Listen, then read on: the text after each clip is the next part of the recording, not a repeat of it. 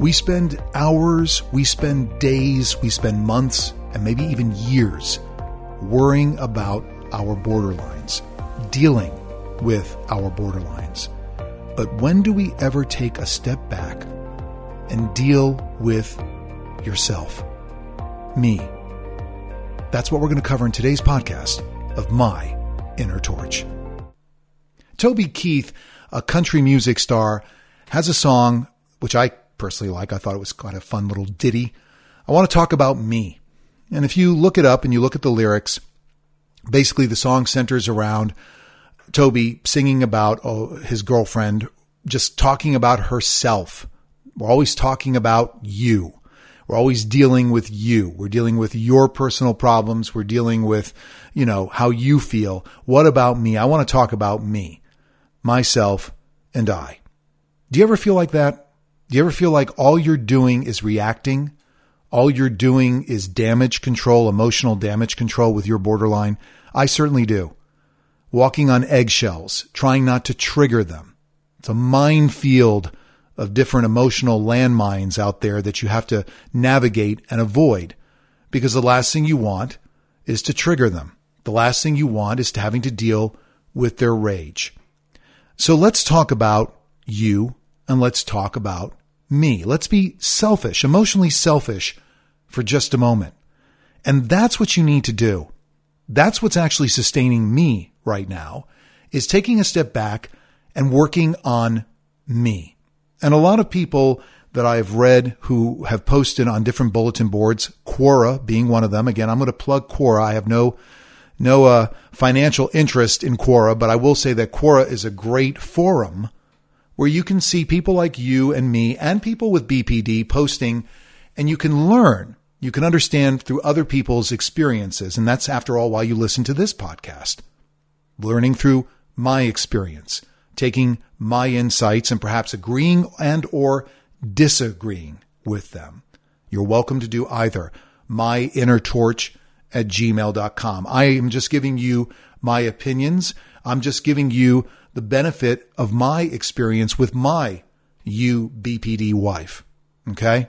And it's a long history going back almost 20 years next month that I started this journey. And going into the journey, I had absolutely no idea what I was dealing with. And now that I look back on it, I think to myself, oh my gosh, what was I thinking? But I wasn't thinking. And when you are love bombed by a borderline, when a borderline mirrors you, basically is what you want them to be, your biggest fantasy, Okay. It's coming true and you're just blinded by that because you are literally blinded by it. You don't see the forest for the trees. You just don't. It's, it's amazing to me that I think about my naivete going into this relationship, going into this marriage and lasting as long as I have, being the caretaker, being the empath, which I am, putting up with abuse that most normal people would not do. And obviously, you're putting up with it too because you wouldn't be listening to this podcast if you weren't. You're probably, or are, or were just as confused as I was, not really knowing what you're dealing with.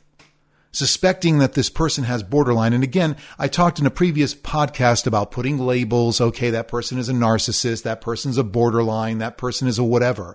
But the bottom line is, at the end of the day, if they're abusive, it doesn't matter whether they have BPD or whether they're a narcissist. You know, you're the one who's sort of enduring this. You're the one who's putting up with it. And you have to think about why you are putting up with it. And you also have to figure out ways in which you can combat it. And if you choose to stay in the relationship, then you need to self heal Okay. You need to work on yourself. You can't always dedicate all of your time to the borderline.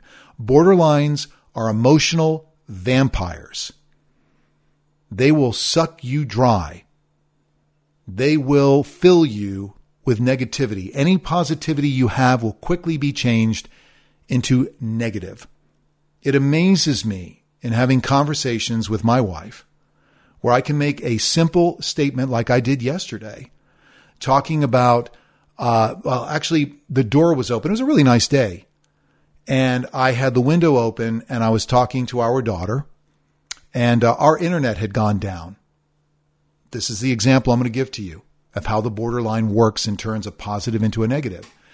And when the internet came back, I told my daughter, Hey, you know what? The internet is back. And I figured my wife maybe hadn't heard me. So I poked my head out of the door. She was sitting on the deck and I said, Hey, you know what? The internet is back. And she's like, Oh, yeah, I heard you. You know, this house is porous. And she went on a 15 minute tirade about how people can hear what we're saying when they are coming up the drive, which I don't believe to be true but they can hear through, you know, the walls here and the windows. And, you know, I have to be careful that what I'm saying because I said something some years ago and some people were coming up the drive and they heard me and that affected them and et cetera, et cetera, et cetera. The point being that she took a positive and quickly turned it into a negative. Now, this time I was equipped with it and this time I did not allow it to escalate. This time I basically said, look, I'm just making a statement. I don't need to have a conversation about people coming up the drive. It bears no relevance to what I just said. That is that setting a boundary? Mm, it's not setting a boundary. It's basically telling my wife, you know what? I don't want to get into this conversation. Why, why do we have to go from a positive to a negative? But that's what borderlines do. And understand something you will never win in a battle of wits with a borderline. You just won't. It, it, it's not possible because in their minds, they have created their own version of reality, whether it is concurrent with what is actually real. It doesn't matter. And they will always be right. And so again, it comes back to how do you deal with the situation? Do you escalate it? Do you defend yourself? Do you say, I want to set the record straight? You can't. You cannot. Please understand that. This is why people have constant rages and battles with the borderline because we're trying to set them straight. We're trying to say, no, this is not the way it is. Please see it the way it is. They can't. Understand that you're dealing with a child. Can you console a child? Can you reason with a child who is out of control? who's stamping their feet, who's throwing a, throwing a fit, who's melting down. How do you deal with that? Because that's what you're dealing with with a borderline. They cannot regulate their emotions. They are completely dysregulated. And it's hard for us as normal or nons, as we're called in the business, because we want to defend ourselves. It's a natural reaction. But you can't. So it all comes back to how do we deal? How do we survive in the relationship? Most borderlines will carry on. As again, that goes back to my podcast about those who say and those who do. I have a borderline who says things, threaten things, but she rarely follows through. Sometimes she does, shockingly so.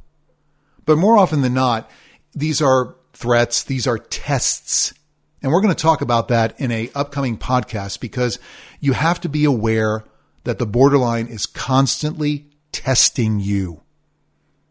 Okay? You may not even notice it, but they're constantly throwing out statements to reaffirm your position in the relationship, in the dynamic. They have to know. And the only way they can do that is if they test you. They throw out really ridiculous statements like, oh, you don't like me. You don't want to be with me. I hear that all the time. That's a test. You know, it's, it's, it's psych games that the borderline is going to play with you. So be forewarned that that's how it works. It's all a game. And you have to choose whether you wish to play it and how you play it and whether winning or losing, and more often than not, you will lose. How do you deal with that? How do you deal with losing? because it is a losing battle. So again, I really wish that I could sit here and say, you know, if you do this or you do that, it's going to make it all better. But the bottom line is you can't do anything. you are a victim. Think about that. So, you know, whether you're willing to survive on crumbs of affection, like we talked about with the trauma bond that you have formed, because at the end of the day, that's what it is. You know, we, we disguise it thinking it's love. You know, I do. Oh my gosh, I, I, I love my wife. And I do. But the bottom line is, why am I staying? Why do I put up with this relationship? Yes. Is it because of our youngest daughter still being in the house? Sure, that has something to do with it. But in reality, I'm staying because I've formed this very unhealthy bond over 19 years, almost 20 years, that I can't break. And maybe you've done that too. Maybe you have a bond that's based on trauma. Because it certainly is not based on a normal relationship. And what you may say in defense of that is that, well, they were they were great at the beginning. We had such a great relationship. It was fantastic. I, I can't believe that it's what it is now. But that's the pattern of a borderline. The beginning is always fantastic. It's interlaced with some weird stuff, but for the most part, it's fantastic. It's a high. It's like, wow, I've never experienced something like this before. And that's how they draw you in. And invariably, as it moves forward, as the relationship goes, it follows a pattern, a pattern that they have probably inflicted on many other people before you. Remember that. MyInnerTorch at gmail.com. Thank you for making this podcast a rising podcast in self help. Wow. Really appreciate your support. Please spread the word. Anybody else who's involved in a relationship with somebody that they suspect or is diagnosed with BPD is most welcome here as we share these insights going forward. I thank you again for your support and listenership. Be well, and in whatever you do, be good. This has been my Inner Torch.